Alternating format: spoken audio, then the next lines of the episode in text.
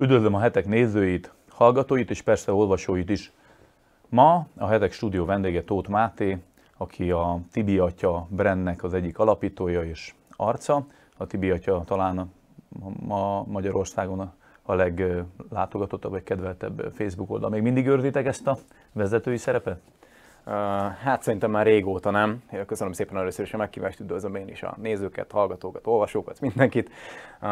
Szerintem nem, nem is mentünk bele ebbe a versenybe. Régen volt bennünk egy ilyen, hogy mondjam, egy ilyen kompetitív szellem, hogy nekünk kell a legolvasottabbnak lenni, de igazából ezek már csak ilyen puszta számok. Igen. Talán egyébként, hogyha specifikusan a magyar piacra dolgozó tartalomgyártókat nézzük, akkor a, úgy tudom, hogy még Sobert Norbi megelőz minket, de ő azért, mert a, a, felvidéki, tehát a szlovák update egy, de ugye nyilván az is magyar nyelven kommunikál, azt összeolvasztotta annó de, de mondom, hogy mi már csökkenő fázisban vagyunk szerintem egy, egy hát most már három-négy év óta szépen lassan csorognak el az emberek, mert akkor váltottunk egy olyanra, hogy nem a lájkolható tartalmakat teszük közzé, ami ugye széles tömegeknek szól, és akkor hozza... De nincs ebbe benne az, hogy az algoritmus is megváltozott a Facebooknál, hogy most már ilyen erodálja a, a lájkolókat adott esetben?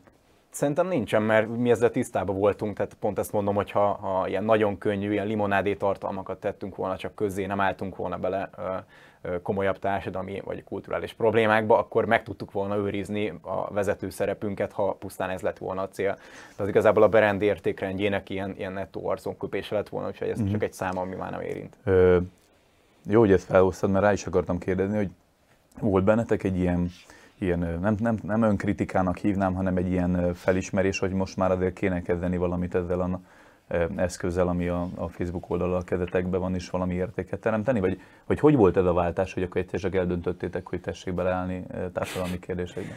Hát egyébként igen, ez valahol így vicces, de tényleg így, így az ember egy idő után így megvilágosodik, hogy na én megmondó ember akarok lenni. Nyilván ez nem így fogalmazódik meg benne, hogy hogy exakt, hogy véleményvezér, vagy, vagy influencer, vagy megmondó ember, hanem egyszerűen azt érzi, hogy, hogy mikor már nagyon sok ember követett minket ilyen, most nem is tudok százezereket mondani, hány ilyen bőven 500 ezer fölött, akkor mikor történik egy, egy krízis, legyen az akár társadalmi, gazdasági, politikai, akármilyen szinten, akkor az az 5-600 ezer ember az, az várja, hogy az a, mint egy szellemi vezető, az mondjon valamit és nyilatkozzon meg. És Tibi atyára ugye, mivel mi azért poénkodtunk is, de hogy, hogy látszott, hogy a, a komolyabb társadalom kritika, még ha csak mélyen formájában az is tehát befogadásra talál, ezért elkezdtünk írni ilyen komolyabb hangvételű dolgokat is. Nem, nem éretlenség a, a felhasználók és a követőknek a tömegei részéről, hogy, hogy mondjuk egy Tibi atyától válnak választ társadalmi problémákra?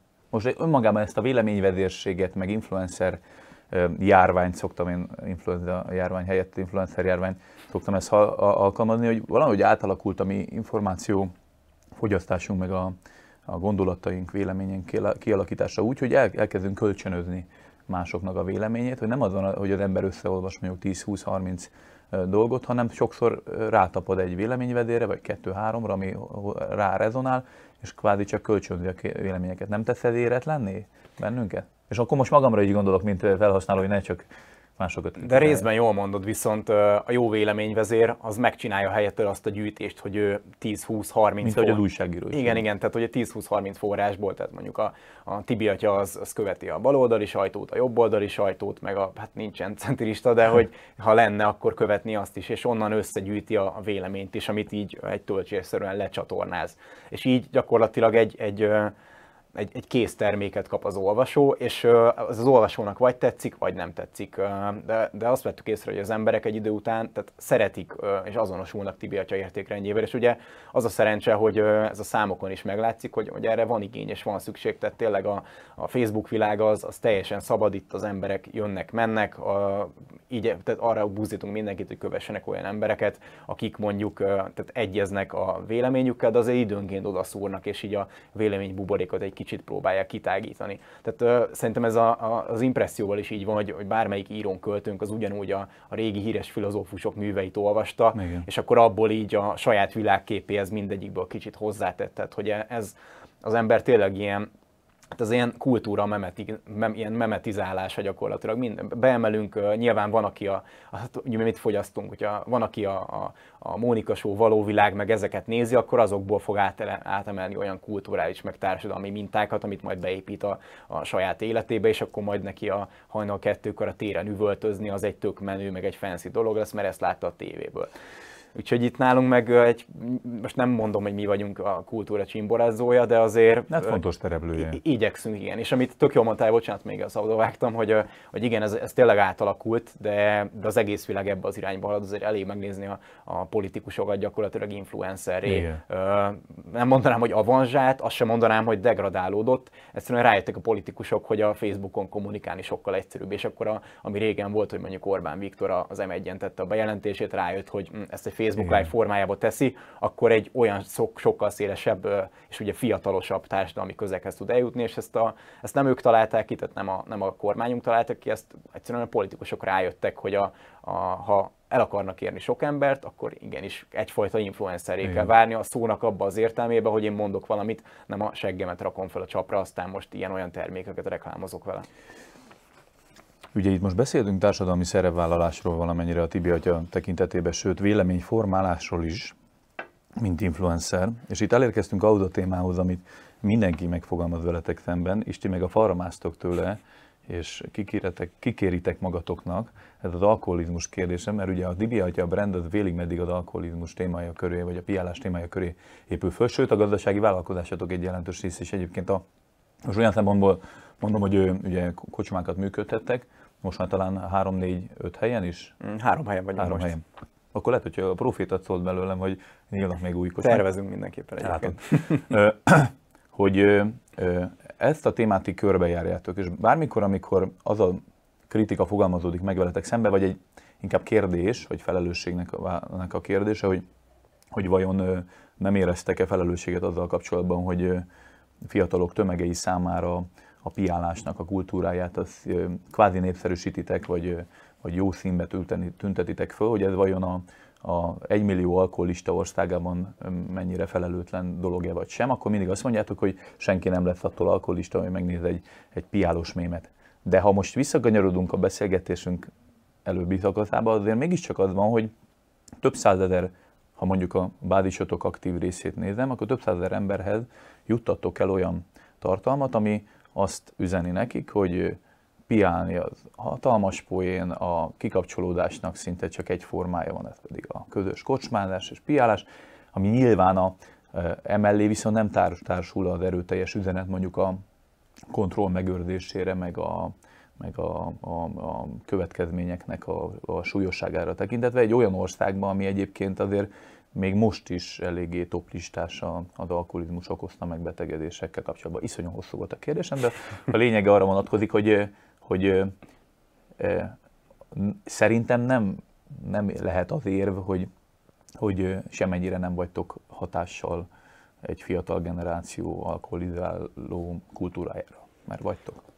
Ez, ez igen, csak jogos a felvetés, ugye ezt mi is megkapjuk sok helyen egyébként, igen, nyilván egy kicsit most így a 2014 óta kezdtünk ugye borforgalmazásba, azóta kapjuk meg, hogy most már 8 éve hallgatom ugyanezt a kérdést, teljesen jogosan, biztos nem mondtam meg 8 éve meg, megválaszolni, de hogy, hogy ez nem egy mérhető dolog, tehát amit, amit kedvenc példának felhoznak, ugye mindig, hogy Magyarország a tizedik helyezett az alkoholfogyasztók listáján, ugye az egyfőre lebontva. Egyébként az, az elmúlt pár évben úgy visszaestünk, hogy most már 20. 20. körül vagyunk, akkor mm. mindig megkérdeztem, hogy, hogy akkor érted, itt van Tibi, ha Magyarországon mégis lemaradtunk a, a kvázi élmezőnyétől a világ piásainak.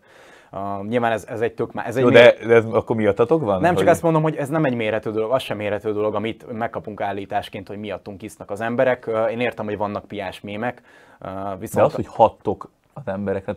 Te most a, a partizános interjútban is, és most is azt mondod, hogy, hogy tényekkel legyél szembesítve, hogy, hogy milyen adatok azok. De az nem egy tény, nem, hogy Nem lehet összekötni, de ettől függetlenül most magáról a, a jelenségről beszélünk, hogyha te népszerűsíted a piálást, akkor valamennyire hatsz az emberekre. Nem kell itt számokat mondani, hanem ez inkább csak egy trend, vagy egy folyamat, hogy ez, van ilyen, vagy, vagy egyáltalán Ezt nincs én, én nem is mondtam, tehát egy piás tematikájú mémeket rakunk ki, viszont mi a piálásnak nem azt a, azt a maníros, ilyen elhazudott részét csináljuk, amit mondjuk nem mondok ki márkákat, tényleg azzal operálnak, hogy hogy tehát ezek, a, ezek a tudattalan üzenetek, amik mondjuk, amik tévébe ugye le tudnak menni, hogy, hogy az alkohol az mindig a, sikeres ember képével van összekötve, ugye meg kell nézni bármelyik sörreklámot, ott ilyen, még az alsó polcos sörök között is ilyen, ilyen joviális, 40-es, öltönyös formák kocintanak, és akkor a sikeres nap végén meg, meg vannak ezek a, ezek a jellemző üzenetek, hogy te jutalmaz meg magad ezzel a sörrel. Aztán nyilván a, a másik kedvencem az a, a, a tényleg az alsó polcos vodka, ami úgy van eladva, hogy azt nem tudom, egy jégben a pohárral, mint hogy mondjuk az oroszok a vodka kultúrába fogyasztják, közben pedig azt a vodkát voltam én is fiatal, azt tudom, a parkba szokták inni szalagavató előtt a fiatalok, mert az a legolcsóbb, és vannak ezek az üzenetek, ez ugye beleférnek a tévébe. Ezek a nagy cégek soha nincsenek számon kérve, hogy, hogy ő, ők tényleg elhazudnak egy világot. A Tibi atya, amit képvisel, mi, mi bemutatjuk, hogy ez tényleg így van, és ö, ö, nem azt mondjuk, hogy menő, hanem ez van. Igen, van a kontrollvesztés, van az, amikor még megiszod a kilépő után a kilépő felest, aztán ellopják a pénztárcát, vagy éppen nem lopják el, annak örülsz. Tehát életszituációkat mutatunk be, és bízunk benne, hogy a, a fogyasztó, ugye a mémnek a fogyasztója, az össze tudja tenni magában azt, a, azt az üzenetet, mert ugye a mém akkor lesz sikeres, hogyha az ember magára ismer benne. És a, a lájkot nem azért nyomja meg, mert tetszik neki az, hanem azért nyomja meg, mert a homlokára csap, és megvan az az érzés, hogy ú, baszki, hát én, én tényleg, tehát ez megtörtént velem. És igen, mm. hogyha ezt a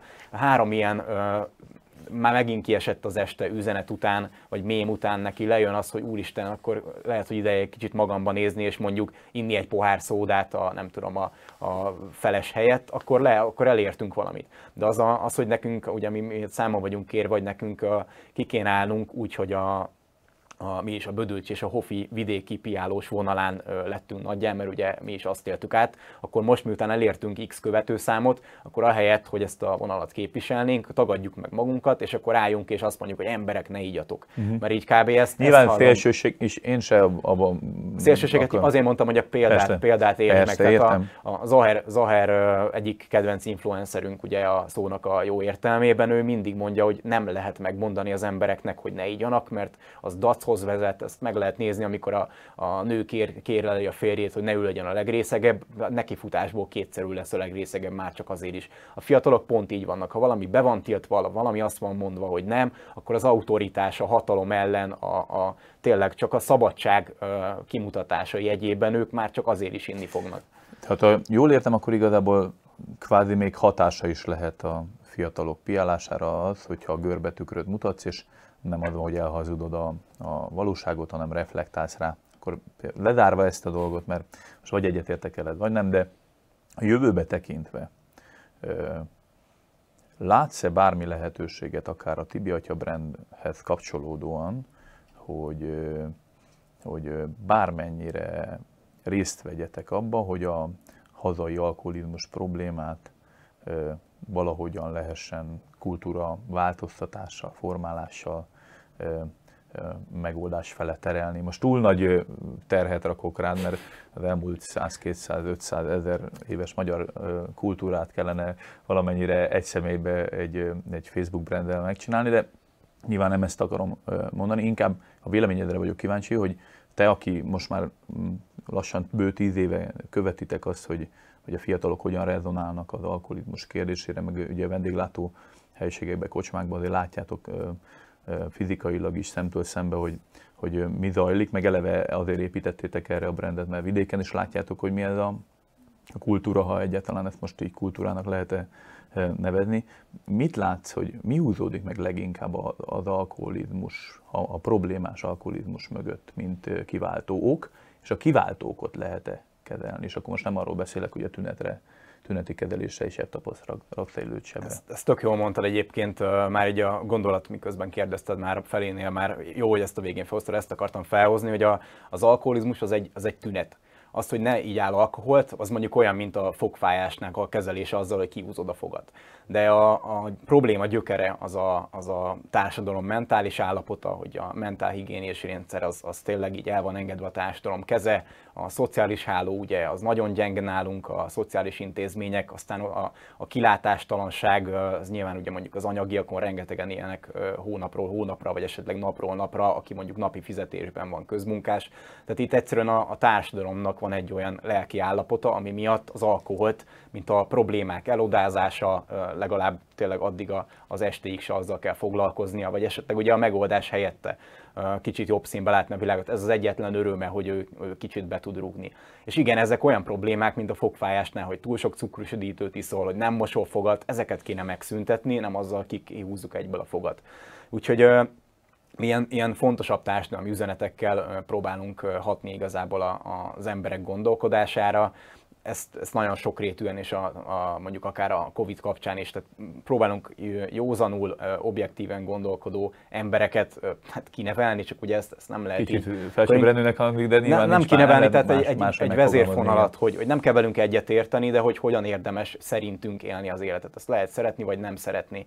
Úgyhogy ebben az egyben, és például ugye az egyik alapítótársam, ő pszichológusként dolgozik, konkrétan a, a hajléktalanoknak a, a mentális segítség segítségével foglalkozó alapítványnál dolgozik, tehát hogy tényleg ebben fizikálisan is ott vagyunk, és ott is tehát volt adománygyűjtés, oda csomószor csináltunk, tehát próbálunk segíteni, de de amikor számon kérjük rajtunk így odaszúrva ezt az alkohol dolgot, akkor tényleg ez, amit tök jól lesz te is, hogy nem az alkoholt kell magát megszüntetni, mert... Hát lásd az alkoholtilalom az Egyesült Államokban. Így van, akkor az, Biztos az, jó volt a cél, csak... Ha, ha az történik, hogy betiltják itt a piát, mert ugye itt nálunk az a, az a megszokott, hogy egy, az állam az kisgyerekként tekint az emberre, ugye a nagy paternalisztikus állam, és akkor minden meg van tiltva, ugye az éró tolerancia, de, de hogyha itt betiltanák holnap mondjuk a szeszes ital forgalmazását, akkor annyit érnének, hogy egyre többen főznének otthon ilyen zugpálinkát, és akkor ki tudja, hogy mondjuk a, a májbetegségeknek a, a százalékos aránya hogy menne föl, meg a veseleállások száma, mert meginnának tényleg mindent az emberek. Tehát igen, a, a, a társadalomban ott van egy probléma, ami egy, egy nagyon széles körű gond, ez, ez egy mentális, egy anyagi, egy, egy posztszocialista, tehát ez a magyar mentális örökségünk is itt van, hogy tényleg nem tudjuk élvezni a napokat, nem magunkkal foglalkozunk, hanem mindig a más dol- másé érdekel, nem magunkhoz hasonlítjuk magunkat, hogy mi fejlődjünk, hanem a, ugye nézzünk át a Reluxán, hogy a, a szomszéd az most éppen hány kilós mosóport hozott haza, akkor biztos, hogy fusizik a meló mellett, tehát hogy, hogy ezek, ezek itt kell azért egy jó pár év, mire így a fejben helyre kerülnek, és a rendszerváltás az szerintem még nálunk csak papíron volt meg, azért itt a, a kiskádári ilyen posztszovjet mentalitás az még nagyon erősen átítatja a mindennapjainkat, aminek az idő az egyetlen megoldása.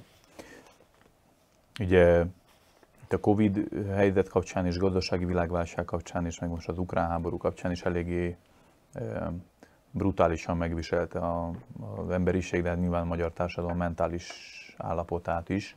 Eleve az, hogy ki lehet nyitni, be kell zárni, a teraszok nyitnak, jön a halálos kilencedik hullám, mégse van oltóanyag, de nem egy oltóanyag kell, hanem kettő, hanem három, meg négy, de ha beoltod magad is újra elkaphatod és meghalsz bele. A ukrajnai háború kapcsán is az van, hogy már a ukrajnai háború harmadik napján kirobbant a harmadik világháború és atombombát ledobták, Putyin meghalt, de Zelenszkit majdnem megölték. Tehát ez, ez a fajta ilyen kilátástalan beszámíthatatlan jövő, ez, ez brutálisan megviseli az emberek mentális válságát, sőt van egy vicc is, ezt elmondtuk, hogy a legfölöslegesebb HR kérdés a, a, az alkalmazotthoz 2019-ben, hogy, hogy hol látja magát 5 év múlva. Nyilván ez a, szóval egy picit jól szemléltetés, hogy mennyire szétdarálta a mentális állapotát a, a, az embereknek ez az egész világhelyzet, és sokan mondják, kutatók, még olyanok is, akik világnézetileg nem ebbe az irányba tendálnak, hogy a, a hitnek a szerepe, vagy akár a vallásé, mennyit tud segíteni a mentális állapoton. És itt kanyarodnék egy másik kérdése, hogy, hogy a, a ti brandetek nem csak a piálás köré épül, hanem a piáló pap köré. Tehát, hogy érezhető a posztokban egy, egy érdekes kettőség, egyrészt a vallásnak a kritikája, másrészt viszont időnként, és ez lehet, hogy ez én személyes meglátásom, és lehet, hogy megkövetnek a saját nézőim érte, de minthogyha lenne egyfajta ilyen valamiféle Isten keresés, vagy tudat, vagy ismeret, vagy, vagy pici tisztelet is ebbe az irányba, mert újra és újra visszatértek erre a, a tematikára ilyen szempontból is. A kérdésem a következő, hogy te hiszel Istennek, valamilyen Istennek a létezésében például? Nagyon jó kérdés, egyébként arra, arra nem tudok reflektálni, hogy Tibi atyán ezt, ezt te hogy élted meg, vagy hogy jelenik meg, tehát hogy szerintem ilyen jellegű bejegyzés maximum inkább ilyen tudattalanul volt, de arról szívesen beszélek, hogy én ezt, ezt hogyan élem meg. Én, én katolikus iskolába jártam, de egyáltalán nem tartom magam vallásosnak, viszont én a, a klasszikus Istenben sem nem azt mondom, hogy nem hiszek, szerintem valami van, de hogy azt inkább magunkban kell keresni. Tehát a, a kedvenc ilyen példám, hogyha így, így körbenézel a világon, mondjuk ilyen antropológiai szemmel, a világnak akár még ilyen elszigetelt legutolsó kis szigetén is kialakult, hogy hisznek valami felsőbbrendű dologban. Ugye van, ahol ezt sorsnak hívták, van, ahol Istennek, valahol Istenneknek, tehát ugye valahol, valami miatt az emberek a világ minden pontján, a történelem minden egyes részében valamit kerestek, ami, ami, ami egy, egyrészt megnyilvánult abban, hogy itt a, a, a túlvilágban való hit, tehát hogy itt a, akármilyen rossz most az életed, az, az nyilván ez, ez nagyon sokrétű, akkor csak itt például kiragadott példa, hogy a, mondjuk a papság az meg tudta győzni a jobbátságot, hogy most akármilyennyire szenvedsz, akármilyen ö, semmilyen életed van, nincsen tulajdonod, meg napi 20 órákat dolgozol, ez most a szenvedés ez azért van, mert hogy majd. Tehát, hogy nyilván benne voltak ilyenek is, hogy ezt nagyon sokan hatalomgyakorlásra használták. De az is érdekes elképzelés, hogy a világ hány pontján képzelte mindenki mondjuk az Istent ilyen ember alak formájában. És nekem ez a, az Isten képem, ez, ez nem így van, ugye nem is tudom, ki mondta azt a tök jó példát, hogyha a háromszögeknek Istene lenne, akkor ők háromszögként képzelnék el. Viszont én inkább abban hiszek, hogy, hogy tényleg a, a, amikor így valaki Istenre úgy tekint, hogy egy ilyen leszedi a válláról a felelősséget, és gyakorlatilag a, a döntéseitől, a döntései súlyától megfosztja, mert ugye bármit, ami az életedben történik, azt meg tudod magyarázni a vallással, hogy ez azért volt, mert Isten így tervezte. És, és szerintem ez, ez egy nem jó irány, tehát ebben a, ebben a így nem segít Isten. Én inkább egy kicsit ilyen, ilyen spirituálisabban próbálom ezt elképzelni, hogy, hogy az emberek egy idő után a, jól mondtad, a, fiatalok egyre inkább fordulnak megint a vallás irányába, most tök mindegy, hogy nem járnak templomba, én a vallást inkább akkor a spiritualitás irányába mondom, hogy egy idő után az ember, mikor mondjuk elkezd sok pénzt keresni, keresni mert ugye az a kapitalizmus isten a pénz, akkor így rájön, hogy, hogy hiányzik valami az életéből, és így, így elkezd gondolkodni, hogy most akkor hogy mi értelme van ennek az egésznek, hogy miért vagyunk itt a dolgon, és az, ez, én, ez ugyanúgy szerintem egy istenkeresés, tehát hogy én, én ebbe a klasszikus templomba járásban nem igazán hiszek, bár tényleg az összes ilyen lépcsőn átmentem, ami egy, egy katolikusnak szükséges, még bérmálkoztam is, én, de én abban nem hiszek, hogy nekem például az nem adott semmi pluszt, amikor átléptem a templom kapuját.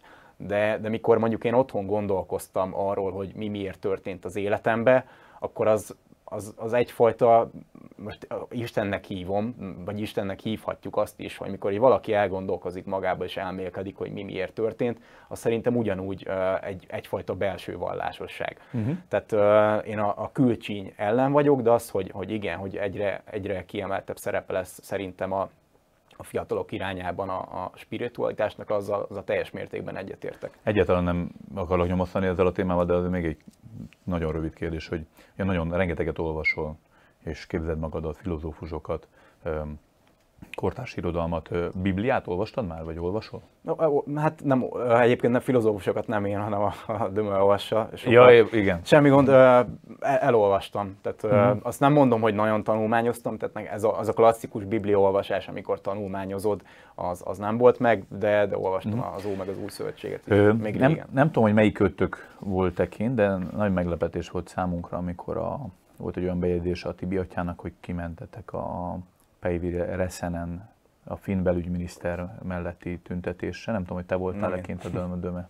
Döme volt, Na mindegy, a lényeg az, hogy az egy nagy meglepetés volt, mert azt a tüntetést mi szerveztük zömébe, és ugye ott, ott volt egy kettős éle a dolognak, az egyik a szólás és véleményszabadság kérdése volt, hogy lehet-e bármit mondani például a woke kultúrával, LMBTQ lobbyval kapcsolatban, vagy a gyűlöletbeszéd égisze alatt teljesen eltörlik mindenféle szólás, meg véleményszabadságot, a másik része pedig egy lelkiismeret is vallásszabadságbeli kérdés, mert ugye a Bibliát idézte a képviselő asszonyos a, a közösségi oldalakon, és, és ezért fogták perbe, sőt fellebe, miután felmentették, fellebeztek is, tehát valószínűleg még magasabb szinten fog a, a bírósági ítélet folyni. Nagyon sokat foglalkozott te is a közösségi médiának a cenzúrájával, korlátozásával, szólásszabadság kérdésével. Hogy látod a jövőt, hogy megfordítható az a folyamat egyébként, hogy, hogy egyre inkább ez az eltörlés kultúrája beszivárog az életünk minden területére, vagy ez a, a én, én így szoktam fogalmazni, hogy egymás megsértéséhez való jog végképp megszűnik. Ez egy, ez egy nagyon érdekes kérdés, szerintem nem. Tehát ez a, ez a lobby, ez tényleg olyan, hogy amint egy talpalatnyi helyet uh, engedsz, mert azt mondod, hogy oké, okay, ezt még, akkor ők azt egy ilyen hídfőállásként használják, ahonnan újra támadhatnak. Ez, ez azt hiszem tegnapi hír, most nem tudom pontosan melyik társulat uh, Amerikában, ez egy ilyen vonós négyes, tehát ilyen klasszikus igen, zenét igen. játszottak, és konkrétan a, a, a zenészeknek konkrétan a munkaadója, tehát az alapítvány mondta, hogy, hogy miért játszanak Bachot, meg, meg Beethoven-t, nem tudom, nem vagyok ennyire képzett zenéből, de az a lényeg, hogy ilyen halott fehér európai férfiak zenét játszák csak, miért nem, hogy kéne több nő és színesbőrű klasszikus. Is, ismersz egyébként klasszikus zenész, aki nő vagy, vagy színesbőrű? Nem igazán. De hát, hogy, hogy ez, ez, ez tök oké, mivel mi az európai kultúra része vagyunk, mi az iskolában énekzenét bármennyire utáltam, azért Hát igen, mivel Európában éltünk, és a, nem tudom, a bécsi filharmonikusok vagy klasszikusok már tényleg nem annyira értek hozzá, tehát abból a, abból a szempontból, hogy itt mindenki fehér ember volt, ők is fehér emberek voltak. És nekünk ez a, ez a kultúrának, a, és akkor mindjárt visszakanyarodok az eltörés kultúrához, igazából ez a kulturális kisajátítás része az, ami, ami nagyon ijesztő, hogy, hogy szerintem ez a, ugye pont a, tegnap azon akadtam ki, hogy a a Disney új Pinocchio feldolgozásában ugye a, a klasszikus 1883-as mesében lévő ugye kékhajú, fehérbőrű és szép leányzó, talán így van leírva, az most megjelent egy, egy, egy néger, kopasz, és hát hogy mondjam, ilyen külső nemi jegyeket nem annyira hordozó, tehát ez a ilyen deklaráltan nem bináris személy formájában. És nekem, nekem ezzel kettő problémám van. Az egyik az, hogy ez, ez nyíltan szerintem egy provokáció. Tehát az, amikor tudatosan nem elég, hogy oda rakod a fekete szereplőt, hanem még direkt kopasz is. Tehát a, a történet szempontjából például a tündérnek egy fontos eleme volt, hogy neki ö, na, hosszú kék haja van. Amit oké, okay, hogy a Disney, vagy a bocsánat, oké, okay, hogy a, az 1940-es feldolgozás mondjuk szőke hajként ábrázoltak, az, az, az oké. Okay. De hogy a legnagyobb probléma, hogy direkt szembe mennek, és így provokálnak, hogy na ez még belefér, na ezt még megcsinálhatjuk, és ugye az a válasz, hogy igen, mert hogyha, mert hogyha felszólalsz ellen, akkor ugye ez egy dolog miatt van, hogy rasszista vagy. De szerintem ami a legijesztőbb itt az, és szerintem ez inkább a kisebbségek számára is degradáló, hogy ez a kvóta rendszer, hogy mindenképpen bele kell erőltetni egy nőt, egy színesbőrű szereplőt. Ugye például a Hollywoodban ilyen a stábban megvan, hogy hány százaléknak kell lenni ilyen, meg olyan, meg nem tudom, hogy az LMBTQ vonal benne van-e. Lehet, Nagyon az, benne van, lehet, Tehát, hogy annak is megvan a kvótája, vagy különben nem lehet Oszkára jelölni egy filmet mondjuk. És akkor itt, uh, itt a filmeknél, és akkor visszakanyarodok az Arielre, meg a, vagy Ariel, ott is volt probléma, igen, tehát, hogy, hogy ez már ilyen tudattalan meg a hófehérke, tehát igen. hogy a, ez a klasszikus régi mesékbe kvótaszerűen beleerőltetsz valamit, akkor az, az a, az adott kisebbség számára is szerintem degradál, Értem. mert hogy, hogy engem csak azért raktak oda, mert én vagyok a kvóta. Hát mert mondjuk ez a gender kvótánál egyébként vállalkozási szinten is, vagy, vagy akár kormányzati szinten is teljesen abszurd, mert, mert ugye talán itthon a DK erőltette ezt nagyon, vagy a Momentum, nem is tudom, de hogy legyen a kormány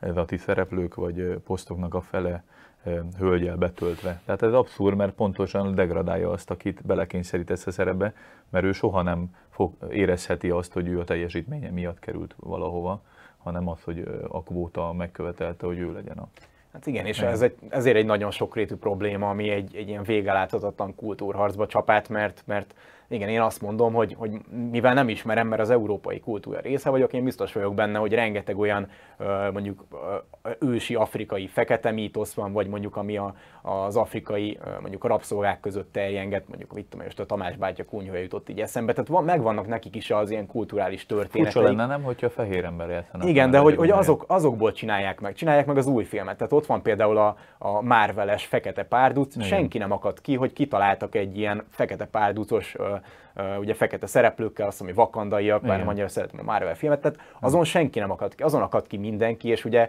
ez ránk van sütve a rasszista billog, de igazából azon akadunk ki, hogy kész kulturális termékekbe beleerőltetnek az egyenlőség jelei, jegyeként ilyen-olyan identitású szereplőket azért, hogy azt mondják, hogy milyen ilyen politikai, ilyen kultúra, bocsánat, ilyen polkorrektek vagyunk.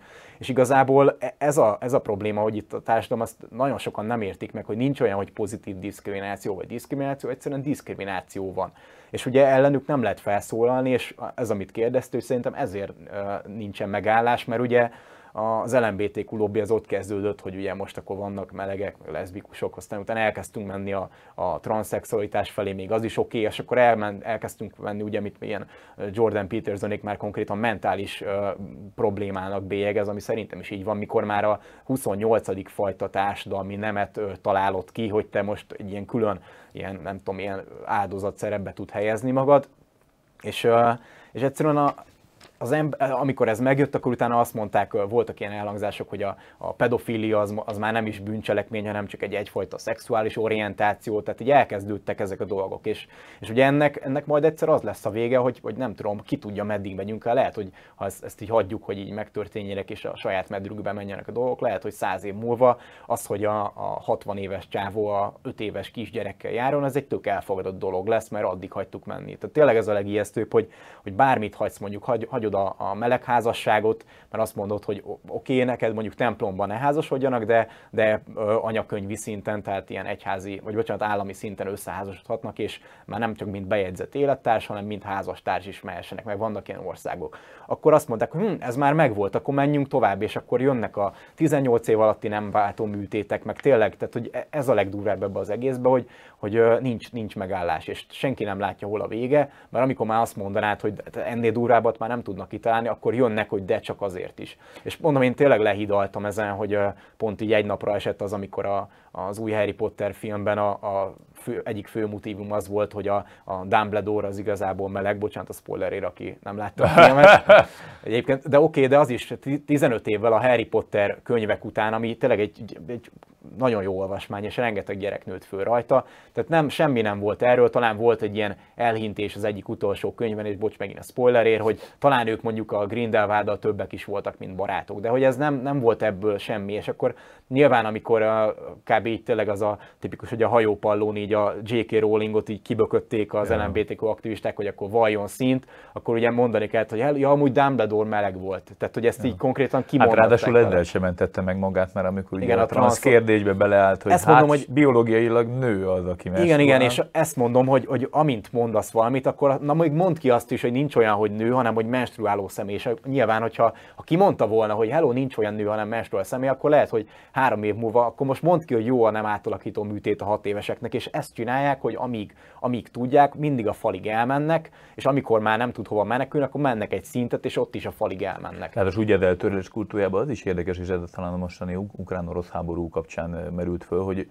visszamenőleg is a történelmet, és nyilván itt kapcsolódik, hogy a régi klasszikus meséket átírják, de, de hogy amikor a, ha már vonós négyes, hogy még a, a Csajkovszkit nem lehet játszani, vagy a Dostoyevskit nem lehet hát tanítani. Az, az agymenés volt. E, mert hogy, és, és, és én azt hittem, hogy egy, egy, egyszer találta ki valamelyik idióta, de most már a harmadik ilyen hírt olvassa az ember. Igen, hogy... ez olyan, mint 2022-ben nem tud eldönteni, hogy ez most hírcsárda cikk, és ha, valami hülyeség, egy jól megszerkesztett hülyeség, hogy beleilleszkedjen a... Tehát a, ugye a jó kamu hír az olyan, hogy tehát nem teljesen kamu, el igen. tudod képzelni, hogy megtörténik, és, és igen, ez, ez nagyon ijesztő.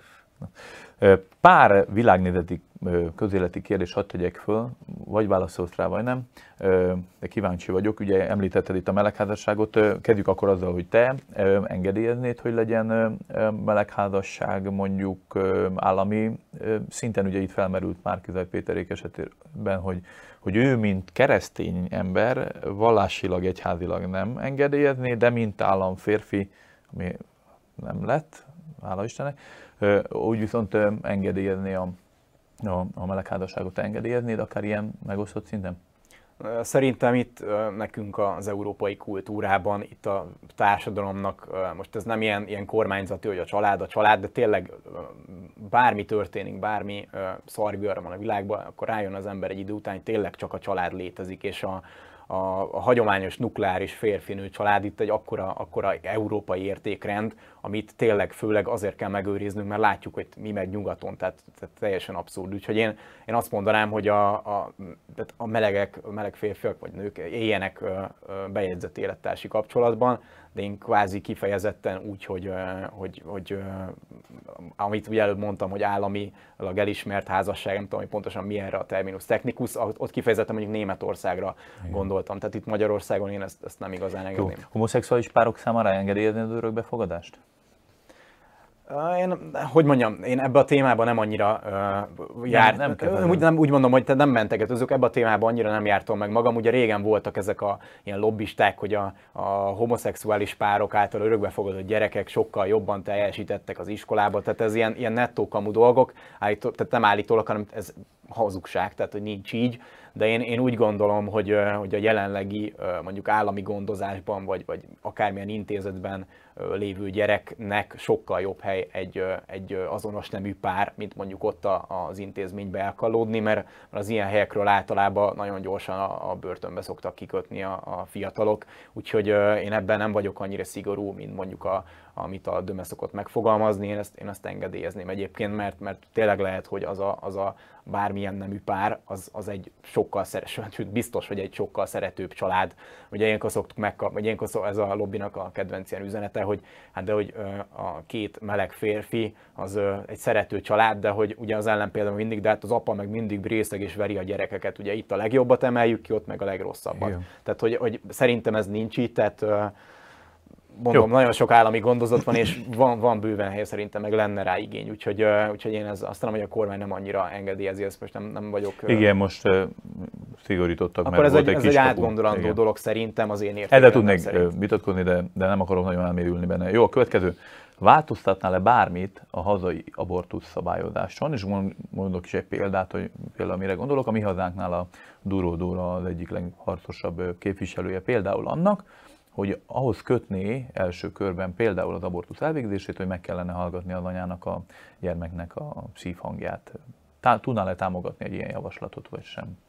Szerintem ez egy, nem egy ördögtől való dolog. Ismerek pár, pár hölgyet, akinek egyébként volt abortusza évekkel ezelőtt, és vele is meghallgattatták annó a, a CTG-t, ugye a szívhangot, tehát hogy ez, ezt én, én úgy tudom, hogy még kifejezetten mondta az egyikük is, hogy, hogy ezt mondta neki a, a nővér vagy orvos, most nem tudom pont kicsoda, hogy ezt már pedig meg fogja hallgatni. Tehát, hogy ez nem egy olyan választ, tehát ahogy így előadta nekem, az már akkor se egy választott döntés volt, de nyilván az tök más, hogy egy, egy adott mondjuk klinika ezt erőlteti-e, vagy ilyen, ilyen policyként, ilyen protokollként ők alkalmazzák-e, vagy törvényben van-e foglalva. Szerintem ez nem, nem feltétlenül egy rossz dolog. Uh, nyilván ez egy, ez egy nagyon komoly döntés, a, a, ami az hát nyilván nem csak egy életre, tehát olyan két életre, hogyha mondjuk egy-kéről beszélünk, is kihat, és ez, ez aztán tényleg nem egy egyszerű kérdés, mert akkor uh, tehát erről Jó, is nem kell órákat lehet beszélni, tehát hogy most jobb-e a gyereknek, hogy megszületik, akit nem szerettek, és mondjuk nem akartak, és úgy álltak hozzá, és úgy nő fel, vagy jobb-e az anyának, hogy akkor elvetetjük a gyereket, és akkor kimarad ki, akkor egy, rá tesszük a nyomást, hogy ő megölt valakit, tehát hogy itt, itt nincsenek jó meg rossz döntések, és uh, én azzal, azzal nem értek egyébként csak egyet, mikor így presszionálva van, és azt hiszem ezt is pont Dúró Dóra említette, hogy konkrétan aki, aki uh, magyar, magyar anyaként, és azért használom így a magyart, mert ugye ő ezt mondta mindig, tehát aki magyar anyaként egy magyar magzatot megöl, az, az kb. Így, egy ilyen gyilkos, mert ugye valahogy így fogalmazott, de csak parafrazálok, hogy, hogy kb. minden magyar gyermek az ország közkincs. érdeke. Val, igen, közkincs talán így fogalmazott. Tehát, hogy ez meg ilyen, ez is ilyen abszurd, de nyilván ők azt az álláspontot képviselik. De szerintem az, hogy meghallgassa a szívhangot, az nem, nem egy olyan rossz Könnyebben tud döntés hozni. Kilépnél-e az EU-ból? Mi lenne az a pont, amikor már kilépnél? Inkább így kérdezem. Ennyire nem gondolkodtál ezen? Érdekes, mert, mert nyilván ez egy ilyen tök összetett kérdés, tehát a, nyilván a felszínen csak annyit lát a, a, az átlag átlag hírfogyasztó, hogy a kormányunk harcban áll Brüsszellel, egy ideológia csata zajlik, ugye ránk akarják erőltetni ezt, mi azt mondjuk, hogy nem, de hogy gyakorlatilag az Európai Unió az, az egy semmi más, mint egy ilyen vízfejű gazdasági közösség. Tehát szerintem kilépni nem fogunk, mert itt a, a, az anyagi érdekek diktálnak bármit a világba, tehát hogy a, szerintem ezek a kultúrharcok, amik zajlanak, tehát akármilyen fronton, akár orosz-nyugat, akár amerikai-orosz, tehát van rengeteg ilyen ellentét, ez, ezek ilyen látszat cica harcok. Jó, nyilván nem az orosz-ukrán háború, az, ott is arról is lehetne órákat beszélni, de az, hogy itt a felszínen mi van gyakorlatilag, amíg, amíg az alsó szinten az megy, hogy a magyar munkaerő, a több százezer olcsó munkaerő, az gyakorlatilag robotol a német autógyárakban, addig igazából itt nem fognak minket kirakni az EU-ból, meg nekünk se jó az, ha kilépünk az EU-ból, mert mert mondjuk én Győri vagyok, és meg kell nézni, hogy az Audi, meg az Audi beszállítói konkrétan a félvárosnak adnak Igen. munkát, és akkor ugyanez megvan a, a Debrecennél, BMW-nél, ugye mondjuk a Kecskemét Mercedes, vagy Igen. Esztergom Suzuki, tehát, hogy egyszerűen annyira így összefonódott ez az egész, hogy, hogy ez, ez tényleg csak a, a vakember, és aki nagyon földbe dugta a fejét, az mondja, hogy itt a felszínen uh, zajlik egy ilyen cicart. Úgyhogy én, én egyébként ki nem lépnék, mert mert az az életszínvonalnak például egy nagyon radikális csökkenése lenne nagyon sok helyen. Azért azt látjuk, hogy a Brexit-tel is hát nem annyira jártak jól az angolok, hogy így fogalmazzak, de nekik mondjuk megvan az a szerep, hogy az, ország, az, hát hogy mondjam, volt egy kiindulási alap. Hmm. Nálunk itt, ha most kilépünk holnap az EU-ból, akkor lehet, hogy tényleg elgondolkoznak Ukrajnának mondjuk a felgyorsítottak felvételén, mert egyszerűen kell az olcsó munkaerő. Hmm. Igen. Ha már Ukrajnát emlegeted, azért egy rövid kérdést ezzel kapcsolatban, hogy hagyd tegyek fel, ha lehet egyáltalán bármikor röviden beszélni az orosz-ukrán háborúról. Mi az a legfőbb gondolat, vagy ilyen nem tudom, vélemény, ami, ami megfogalmazódott benned az egész háborúval kapcsolatban, ami akár ilyen tanulság szintjén? Ami mondjuk meglepett, vagy, vagy máshogy gondolod most már a dolgokat, vagy bármi, ami hatással volt Hát meg nem lepett inkább az, hogy, hogy elképesztő, hogy a háborúnak a nem tudom hányadik hadszintére az az információs háború, ugye talán ez a, az első olyan fegyveres konf, igazi fegyveres konfliktus, amit 0-24-ben a Élőbe közös, közvetítenek. Gyakorlatilag élőbe közvetítenek, igen, és elképesztő mértékű dezinformáció, elképesztően sok ember van, aki így szemellenzővel ugyanaz zajlik, mint mindenhol a világban, hogy neked csapatot kell választani. És az emberek annyit látnak, hogy hm, Oroszország megtámadta Ukrajnát, akkor Oroszország a rossz. Én a jókkal akarok lenni, az elkölcsi piedesztára akarom helyezni magam. Igen, én egy jó ember vagyok az életben, azért Ukrajnának szurkolok és tényleg, és ez nyilván a rengeteg embernek az meríti ki az életét nagy részben, hogy a komment szekcióban fröcsög, és aki mondjuk már kételkedik abban, hogy itt a háború az, az miért történt, és akkor most nem megyek bele itt, hogy a, amelyik az hogy avatkozott közben, meg hogy Bidennek a fia miért van ott, ahol. Tehát nyilván mhm. itt megvannak az okok. Én azt mondanám csak, hogy igen, ez nem úgy kezdődött, hogy megtámadta, csak úgy gondolt egyet, és akkor Oroszország megtámadta Ukrajnát. Itt egy nagyon, nagyon sokrétű kérdés van kezdve a melegvizes tengeri kikötőktől, meg na mindegy, tehát nagyon hosszú a, a hogy mondjam, a lajstrom, ami miatt oda jutottunk ahova de a végeredményben az emberek ezt, mivel ők a, a biztosra vágynak, egy, egy kialakult világképet szeretnének, amit, amit Fekete-fehér, igen. Igen, amit nem is az, hogy fekete-fehér, hanem amit értenek, megértenek, mert az, hogyha most megkérdezed a, a, nem tudom, az Ilonka nénit a busz megállóba, hogy Ilonka néni, miért történt ez a fegyveres konfliktus, ő nyilván nem fogja felsorolni neked a, a mit tudom, a Szíria destabilizálását, meg, meg Odesszát, meg Mariupolt, meg hogy miért kell Fekete-tenger az oroszoknak, miért ilyen fontos. Tehát, hogy ért, tehát vannak, vannak ilyen, ilyen kérdéskörök, ő azt fogja mondani, hogy hát azért támadta meg, mert Putyin az egy, egy aberált pszichopata. Mert ugye egy időben ez ment a médiába, hogy a Putyin az egy aberált, és akkor nyilván ez olyan, mint a lenácizás, hogy én rányomtam, hogy aberált pszichopata, akkor innentől kezdve nem kell foglalkozni a döntéseivel, mert irracionális minden döntése. És a, a, olyan, egyszerűen annyi, olyan bizonytalanságban élünk, és annyi minden ö, behatás van az életünkre, hogy mindenki szeretné kialakítani a kis kerek világképét, amiben minden egyes puzzle, amit kívülről kap, az beilleszkedik valahova. És nyilván aki kitalálta, hogy Putyin az egy, egy tehát ugye gondja van az agyával, az, az, annak az a világképe, hogy itt az Zelenszky, meg az ukrán nép, az mondjuk az ukrán nép az tényleg áldozat, tehát ezzel nem szeretnék vitatkozni, itt a nagyhatalmi érdekeknek a, az áldozata mindkét oldalon. Tehát, hogy a, mondjuk Ukrajna az igazából egy, egy egy kis áldozat nem tudnak mit csinálni, és minden puzzle ami, ami történik, tehát nem tudom, tehát nem számolják bele, hogy gyakorlatilag itt milyen lobby érdekek vannak, hogy majd mi lesz itt, ha majd zárjuk el, a, a, vagy el kell zárni a, az olajat meg a gázt, akkor majd honnan fogunk négyszer drágábban venni gázt, amit ugye eddig az volt a mondás, hogy nem tudom, védjük meg a fákat, meg a ja, Greta Thunberg ott porzékot, de most majd elengét kell hoznunk a világ másik feléről tankerhajókkal. Tehát, hogy ilyen, ilyen nagyon elképesztő gondok vannak, meg akkor be sem mondom már a, már a fegyverlobbit, hogy az mennyi pénzek mennek el, de ugye ennyit lát az ember, meg hogy a, tényleg az átlag kommentelő toporzékol, hogy, hogy Magyarország zárja el a gázt. Tehát és akkor érdemes meggondolni, hogy, hogy ember, hát Ukrajnán mennek át a csövek. Ugye, hmm. bocsánat, a Zelenszky követeli mindig, hogy zárják el a gázt, meg ne vegyenek át gázt. Tehát át el kéne tekerniük egy csapot. Csak ugye ők nem akarják eltekerni, mert abból nagyon sok tranzit díjat szednek be. Tehát, hogy ez egy, ez egy nagyon-nagyon sokrétű probléma, és uh, mindenki viseli a maga keresztjét, hogyha szabad ilyen, ilyen szófordulattal élni. Nekem úgymond az a keresztem, hogy én, én felvállalom, hogy igenis nagyon sok minden nem tudok. Tehát én hmm. kételkedem, nem tudom, hogy miért van, de bevallottan azt mondom, hogy én ezt nem teljesen értem, hogy ez pont miért van. Igen, mennyivel egyszerűbb lenne tényleg elzárni a csapot, de azt fölvetnem 5000 másik problémát. Tehát én próbálok így gondolkozni, az pedig, aki kvázi ilyen, ilyen hát nem tudom szó, szebbet fogalmazni, buta, akkor nem is a buta, inkább a beszűkült látókörű, annak meg az a keresztje, hogy más emberek lebutázzák, mert hogy egyszerűen ő, ő egy ilyen csőlátással csak egy dolgot néz. Tehát nincs jó meg rossz, nekem ezért rossz, neki azért rossz, de, de igazából itt, és most nem akarok ilyen összeesküvés elméletekbe belemenni, de, de akik tényleg tudják, hogy mi zajlik a világban, és hogy mi miért történik, azok, azok valahol ott vannak, mert valaki biztos tudja, de hogy, hogy ők kik voltak, meg hogy, meg hogy ténylegesen mi miért történt, azt, azt lehet, hogy száz év múlva fogjuk meg, vagy fogják megtudni, mert nem terveztem olyan sokáig élni.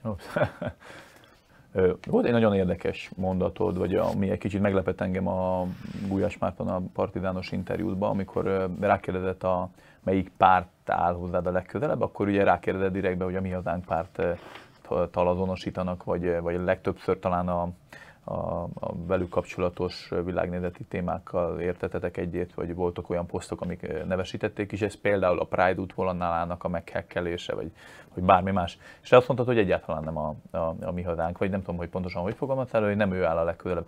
Van olyan párt, ami közelebb áll hozzád, mint a mi hazánk mozgalom, vagy teljesen kukázod az összes pártot?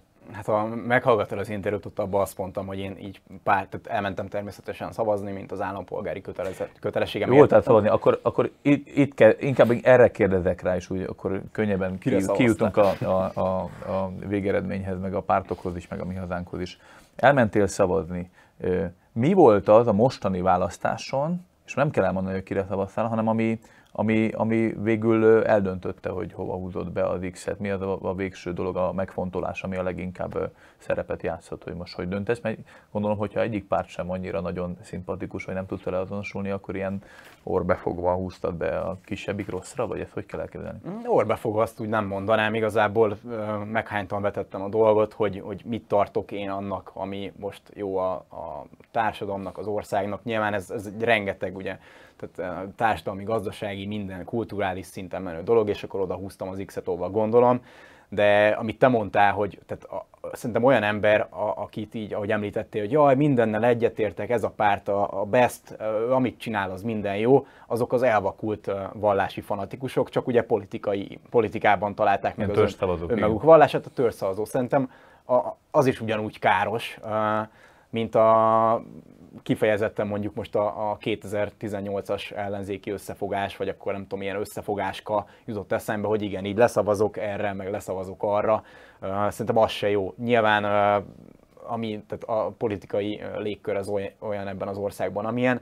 Egyébként a, a mi hazánkot, én azt talán az interjúban is úgy említettem pozitív példaként, nem a programját magát, hanem tényleg ő volt az egyetlen párt az elmúlt két évben, aki fel tudott mutatni olyan poli, tehát rendes politikai, politikai ügyeket, bármit. Tehát, hogy a, ugye azt hiszem, hogy ilyen volt a Covid elleni felszólalás, meg a, a Pride meghekkelése, és nyilván egy vicc, mert jelent, tehát nincs jelentőség, hogy most merre fog menni az a Pride, de mégis valamit csináltak.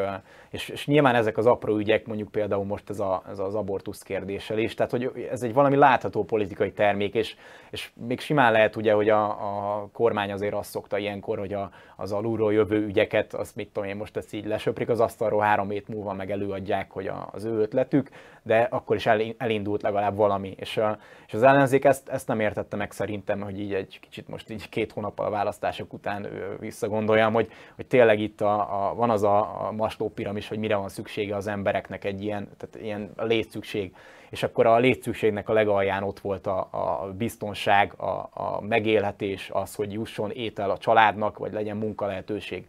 És a, a kormány ezt mondta meg, a, ilyen, ilyen címszavakkal ö, kampányolt, hogy, hogy, hogy, hogy a rezsit csökkentünk, ugye ami a kiadásokat csökkenti, meg a, a rezsicsökkentésben benne van az is, hogy, a, hogy nem fagyok meg télen.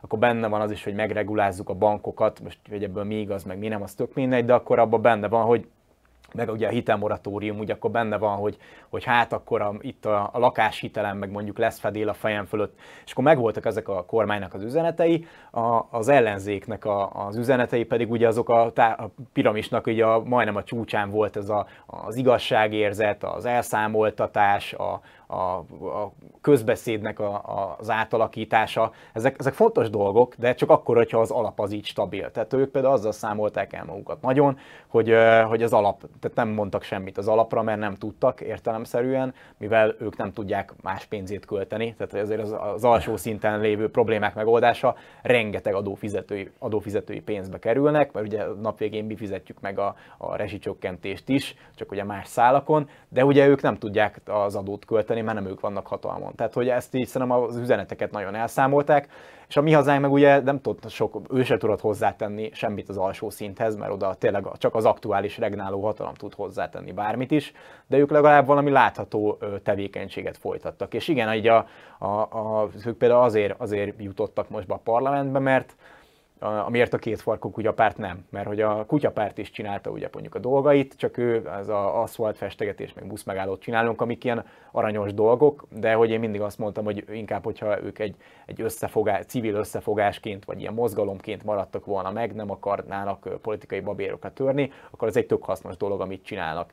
De a mi hazánk az pedig tényleg meg, megtette ezeket a lépéseket, és azért az látszik a történelem ugye nem ismétli magát, de rímel, hogy amikor gazdasági nehézség van, válság, ugye ami most hát már nyakig, hát nyakig még nem vagyunk benne, de már, már beleraktuk a lábunkat, hogy milyen mély a víz, azokban a társadalmi időkben a, a radikalizálódik gyakorlatilag mindig a, a társadalom, és jobbra tolódik, most nem akarok ilyen, ilyen abszurd példákat hozni, de ugye a, a német válsággal, meg a Hitlernek a hatalomra jutásával hasonlítják össze most a mi hazánkat, meg, a, meg a, akármilyen politikai pártokat a világ másik felén, de ez tényleg így van, hogy a, a társadalom az, az, amint már a napi megélhetés veszélybe kerül, a 20-30-40 százalékos infláció, vagy most majd meg lehet nézni, a hitelmoratórium véget ér, és talán nem hosszabbították meg a hitelmoratóriumot, akkor most két, két év után rá fog jönni nagyon sok tízezer ember, hogy úristen, hát a törlesztő az annyival nőtt meg,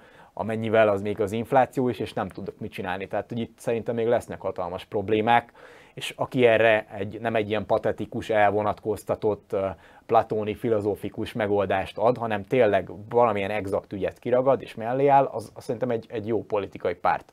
Ettől függetlenül mi az nagyon sok minden. Uh, mi az, ami a legkevésbé szimpatikus, ami az mozgalomban? Mondjuk egy hát va, ezt nem, nem tudták levedleni, ezt szerintem. Én, én úgy érzem ezt, a, ezt az antiszemita uh, magyar gárdás vonalat. Én, uh-huh. én ezt, ezt, ezt így érzem. Mondom, én, én a mi hazánk működését egy ilyen tök érdekes, ilyen aktuális tanulmányként nézem meg, hogy uh-huh. ugye egy politikai pártnak gyakorlatilag hogy lesz a semmiből valami. Ugye arra vagyok kíváncsi egyébként, hogy nyilván ha szeretnél valamit elérni, akkor több embert kell behoznod, ami azt jelenti, hogy el kell kezdened tolódnod a másik oldalra. Mm. És ki kell ragadnod ügyeket a, mondjuk a bal oldalról is, vagy akár középről is. És például ugye a Noah Jobbik az, az ebbe bukott bele, hogy elkezdték ezt a, akkor nyitunk mindenki felé, meg mi már nem az a Jobbik vagyunk dolgot, ugye ebbe azért el, elmentek a sülyeztőbe. Volt, amikor szimpatikus volt neked a Jobbik egyébként?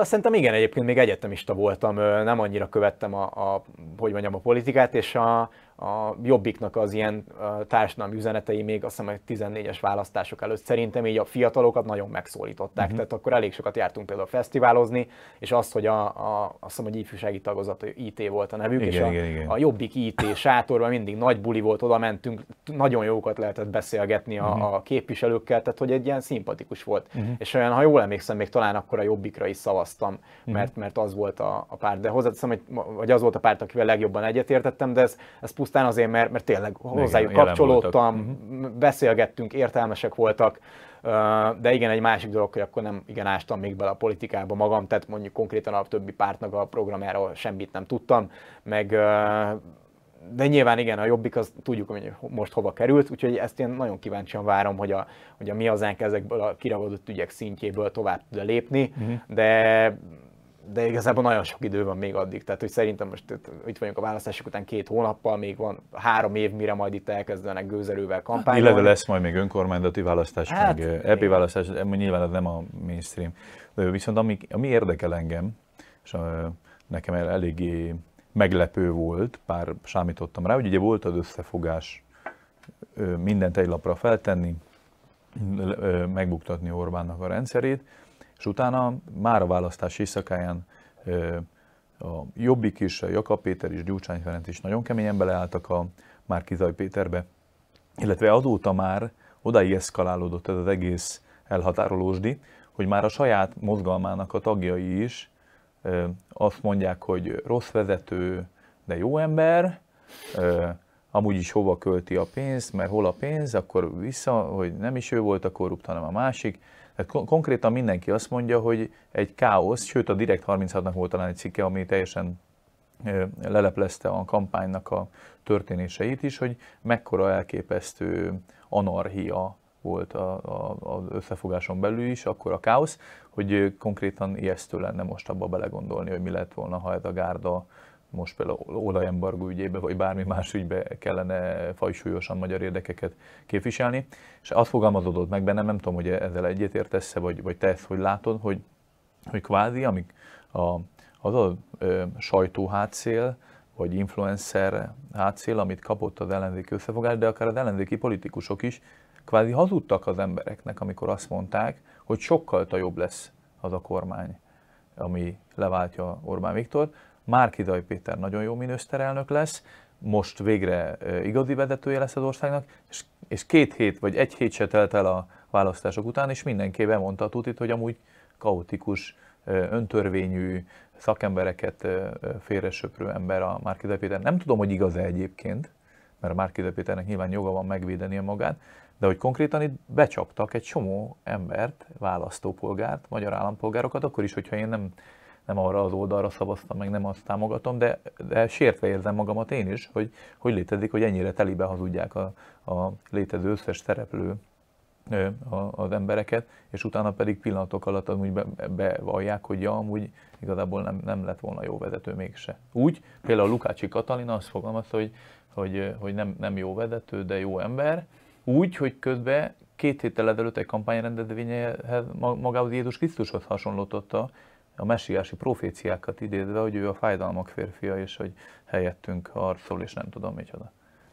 Nagy, nagy, nagy útat.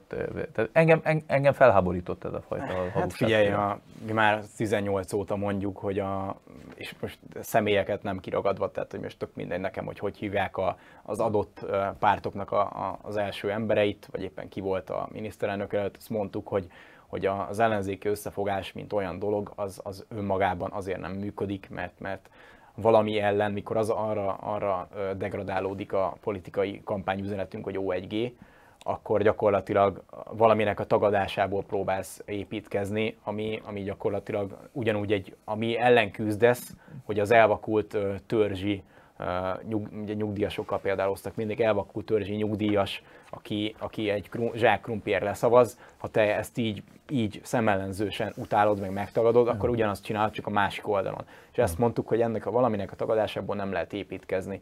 Úgyhogy most az, hogy hazudott az ellenzéki oldal, meg hogy milyen influencer, meg média hátszerük van. Hát most azért is kérdezem, hogy a Tibi Gatya ki, kiítette egy ilyen posztot, tudom, hogy nem te írtad, de hogy bocsánatot kérésre kért te a nem tudom, a Zsótájmot, meg a, a Gulyás, Gulyás Marcit, stb., hogy ezek az influencerek azt mondták, hogy most már tuti, hogy sikerülhet, és és, hát jó, de és kamp- rávették az embereket. Kampányban nyilván... Úgy csak most először volt az, hogy ennyire markásan beálltak. Bár Gulyás Marti esetében én egy picit kettős véleményem vagyok, mert, mert a, a, azért a Fidesz körüli forrásaink azért inkább azt mondják, hogy iszonyú sokat köszönhetnek a Gulyás Martinak, mert, mert például egy interjúval sikerült, egy olyan interjúval, amiben te is benne voltál, Fekete Győr András például kicsinálták a négy órás beszélgetés alatt, és a Márkizaj Péter is ugye náluk mondta be ezt a katonákat küld, nem küld dilemmát, amit fel lehetett használni a Ukrajna kapcsán. Tehát, hogy igazából ő például egy ilyen vegyes terep. Mindegy, nem Jó, akartam elkanyarítani. Csak annyi, annyi így hozzászólva, hogy, hogy igen, most ha megnézzük, akkor az egyik oldalon az volt például a Gulyás Marci, aztán az Osvágy Zsolti, tehát voltak emberek, de azért a, a másik oldalon meg ott volt a, a megafon, a nem tudom uh, milyen propaganda gépezettel, ami már, ami már évek óta működik, tehát hogy ők nem csak a, abban, tehát nem csak abban a pár hónapban kezdték el a munkájukat, hanem ez egy, egy nagyon profin, tudatos módon fölépített, bár nem is tudom hány éve működik ez az egész, és gyakorlatilag elég sok hogy mondjam, kiváltott rengeteg kormányzati szócsövet egy, egy olyan profi gépezet. Azt, hogy, azt, hogy bocsánatot kérjen, az, azt azért mondtuk elsősorban, és bár nem én írtam, de teljes mértékben egyetértek vele, hogy, hogy a elvtelenségre nevelni a, az embereket, az felelőtlenség. Tehát ez a fogjatok össze, és majd aztán lesz valami, ezt mi azért mondtuk, mert ez nem működik. Tehát, hogy mi... Hát főleg nem ilyen világkörnyezetben. Hát igen, igen, tehát hogy nyilván a, a háború, meg a, az ilyen gazdasági, a háború után mindig egy gazdasági válság jön, sőt már közben is ugye. Uh, itt, itt nem mondhatod azt, hogy na majd, most majd lesz valami. Tehát az embereket nem érdekli az, hogy lesz valami. Legyen meg a biztonság, a, a, két, dolognál nincsen, vagy egy dolognál biztos nincsen kormányváltás, vagy amikor jó világ van. Tehát az látszott itt, hogy a Covid alatt nem tudom melyik országoknak bukott meg például a kormánya, most pontosan nem emlékszem, de jó pár volt.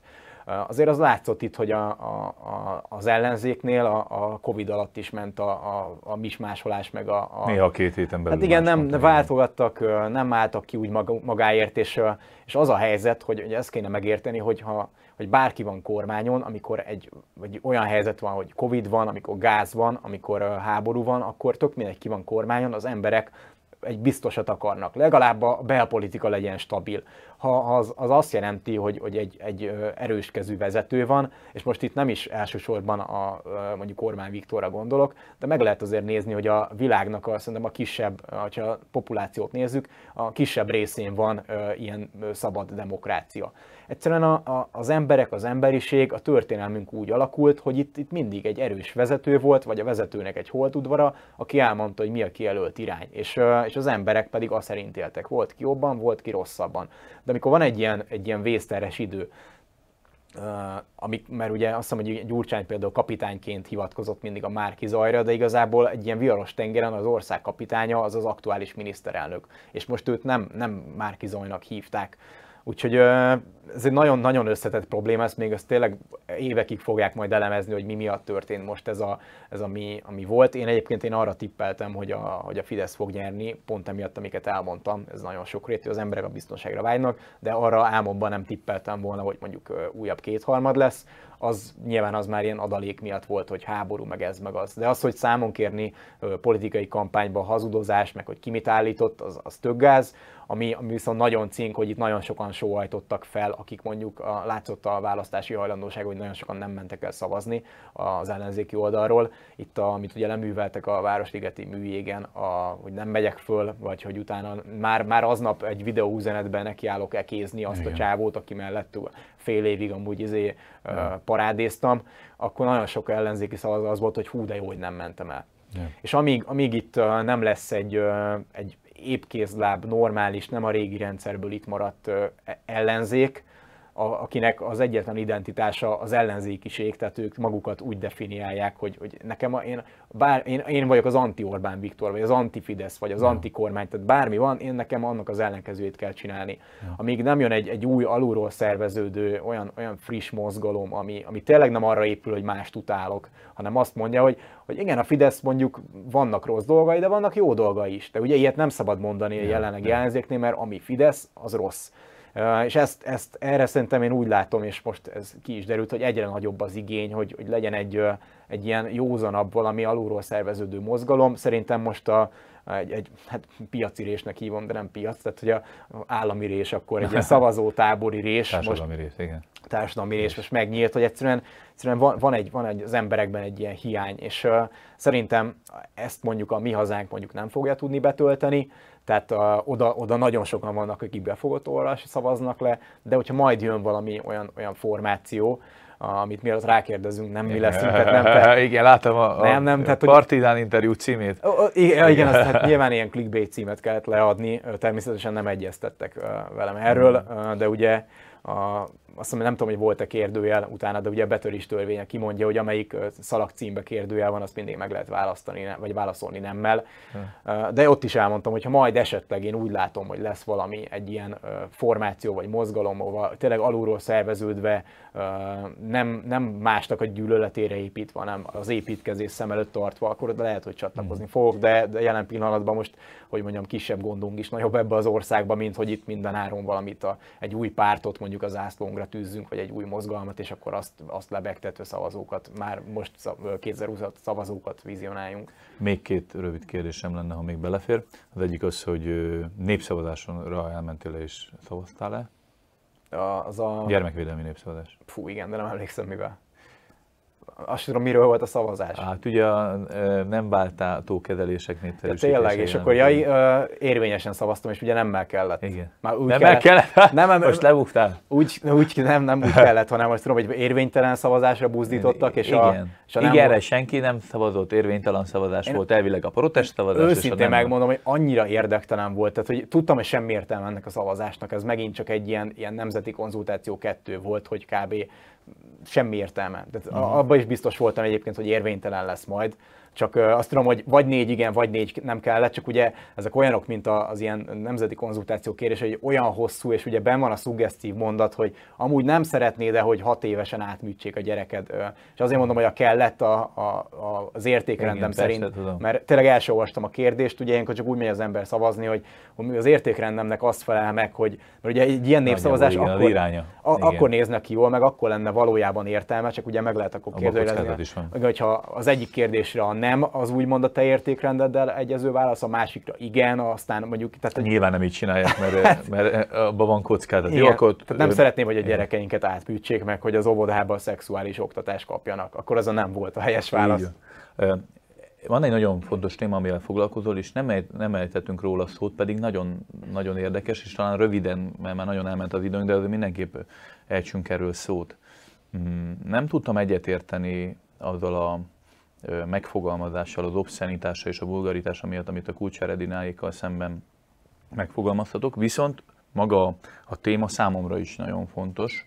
Konkrétan a, a gyermekek, kisbabák, kiskorúaknak a, az influencer világban való alkalmazása és kihasználása kapcsolatban, és talán ti voltatok a legelsők, akinél nagyon markánsan, nagyon egyértelműen és elég radikálisan is, de megfogalmaztatok álláspontot ezzel kapcsolatban.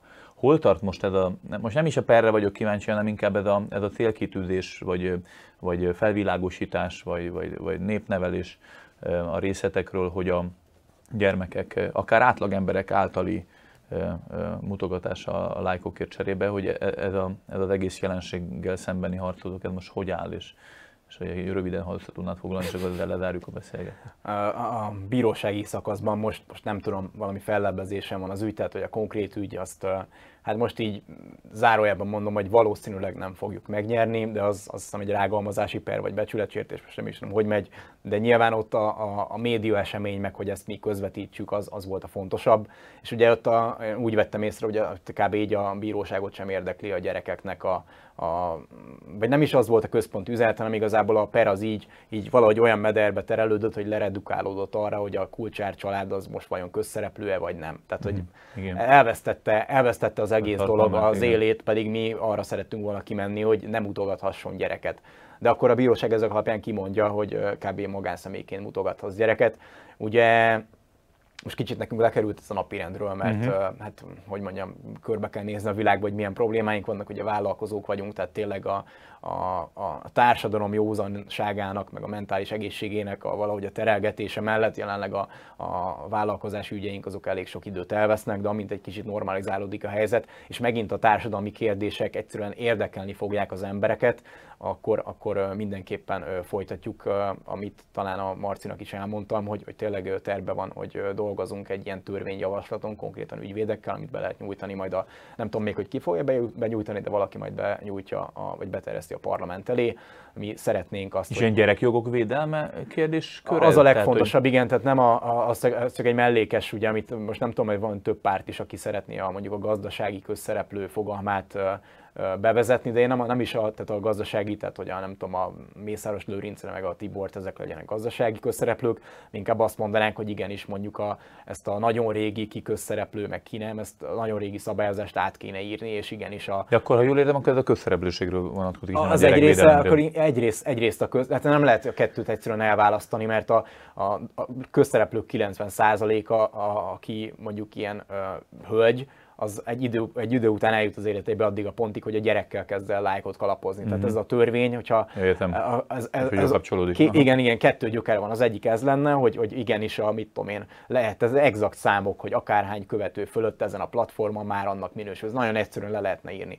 De rátérve pedig a, a gyermekekre, ott az egy, hát egy nagyon bonyolult és hosszú dolog, és az a baj, erre a világon nem nagyon van precedens, hogy nem mint hogyha nálunk számítana, hogy van-e precedens, vagy itt nincs precedens jog, de hogy hogy, hogy, igen, ez nagyon nehéz, hogy akkor most én kirakhatok-e a saját Facebookomra a gyerekemről képet, mert nekem csak 600 ismerősöm van, de hogyha már 1200 ismerősöm van, akkor nem rakhatom -e ki. Igen, csak ez, ez a tiltás, nem tiltás kategória, amit, ami visszakanyarodunk a beszélgetésünk legelejére, hogy vajon lehet. Nyilván a népnevelés a kérdés, hogy, hogy azt elültetni, és azzal lehet posztokkal, meg mindenhogyan elültetni az emberek fejébe az, hogy egészen biztos vagy-e abba, hogy nem öncélú az, amikor a gyereked harcával és tukiságával visszaélsz az online. Hát, de, de igen, de ezt, ezt, a, a harcot, ezt a harcot már ilyen szinten megpróbáltuk megvívni, és akkor a, nyilván a kognitív diszonancia az életbe lép, és akkor azt mondja az a nő, hogy hát de én csak büszke vagyok a gyerekemre, meg én nyilván, nem teszek neki De egyébként biztos benne van ez is. Én hát ne, persze, hogy benne van, mert amúgy ő, én, én hiszek benne, hogy ők nem szeretnének rosszat a gyereküknek. Tehát, hogy abban az egyben biztos vagyok, hogy ők azt a kisgyereket szeretik, az egy más dolog, hogy, hogy a saját profiukat húzzák föl vele, de, de ugye még hogy mondjam, még a, ez az Insta generáció, meg a TikTok generáció, hogy a, a kislányomról videót fölrakok a netre, ez, ez 10 meg 15 év múlva lesz majd probléma. Mert ugye olyan friss ez az egész, hogy még, még nem kerültek, ugye még most a, a Gáspár Evelin talán ő vele volt ilyen probléma, hogy konkrétan megnyomorította ugye az apja azzal, hogy konkrétan showműsort csináltak a kislányból, és hogy mennyire ki van ezen akadva. Az, az egy TVVS valóság volt, ez, a, ez az Insta VS valóság, ez egy sokkal, sokkal, és tömeges méretekben sokkal több győzikesót fog kitermelni, amikor Igen. majd 12 évesen kvázi fölmész a netre, és akkor azt látod, hogy ott van a, a 5 évvel ezelőtti ilyen-olyan ilyen pucérfütyis videód, meg yeah. ha ott fürdesz mesztelenül, meg mit tudom én, eszed a fikát a, az anyák napi ünnepségen, és akkor majd elkezdődnek ezek a családon belüli beperelem az anyámat, mert kirakott rólam ezt meg azt. Tehát, hogy ez, ez most, most ilyen teoretikus szinten beszélünk róla, de szerintem egy, egy 5-10 év múlva, amikor mindenki rája, hogy minden családban ott volt az okostelefon, akkor hát lesznek ebből még gondok. Tóth Máté, nagyon köszönöm, hogy itt voltál velünk a Hetek stúdióban, és egy jót beszélgetünk. Nagyon sok mindenről lehetne beszélgetni, pont, hogy most bedobtad a social médiát, TikTokot, meg az Insta generációt, ezeknek lélektani hatásait, vagy társadalmi hatásait. Nyilván remélem, hogy majd valamikor folytatjuk ezt a beszélgetést. Nektek is köszönöm a figyelmet, és mindenkit arra buzdítok, hogy iratkozzatok fel a Hetek csatornájára, vagy kövessétek a Tibi Atya oldalát, ott meg egy picit többen követitek, mint mi a, a mi csatornánkat, de ha valami véleményetek van, kérdésetek, akkor küldjétek el kommentbe, és akkor megpróbáljuk eljutatni Mátékhoz. Sziasztok! Sziasztok, hogy itt lettem.